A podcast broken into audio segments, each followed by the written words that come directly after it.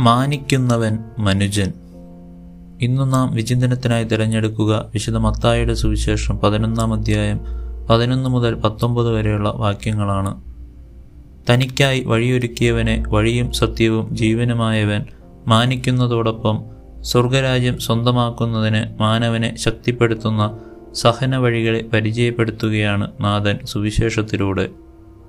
വിശുദ്ധ മർക്കോസിന്റെ സുവിശേഷം രണ്ടാം അധ്യായം പതിനേഴാം വാക്യത്തിൽ നാം വായിക്കുന്നു ആരോഗ്യമുള്ളവർക്കല്ല രോഗികൾക്കാണ് വൈദ്യനെ കൊണ്ടാവശ്യം നീതിമാന്മാരെ വിളിക്കാനല്ല പാപികളെ വിളിക്കാനാണ് ഞാൻ വന്നിരിക്കുന്നത്.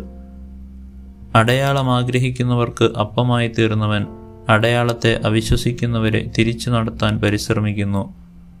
മനുജനെ മാനിക്കുന്നവരും തിരികെ നടക്കാൻ വഴിയൊരുക്കുന്നവരുമാകുവാൻ നമുക്ക് പരിശ്രമിക്കാം.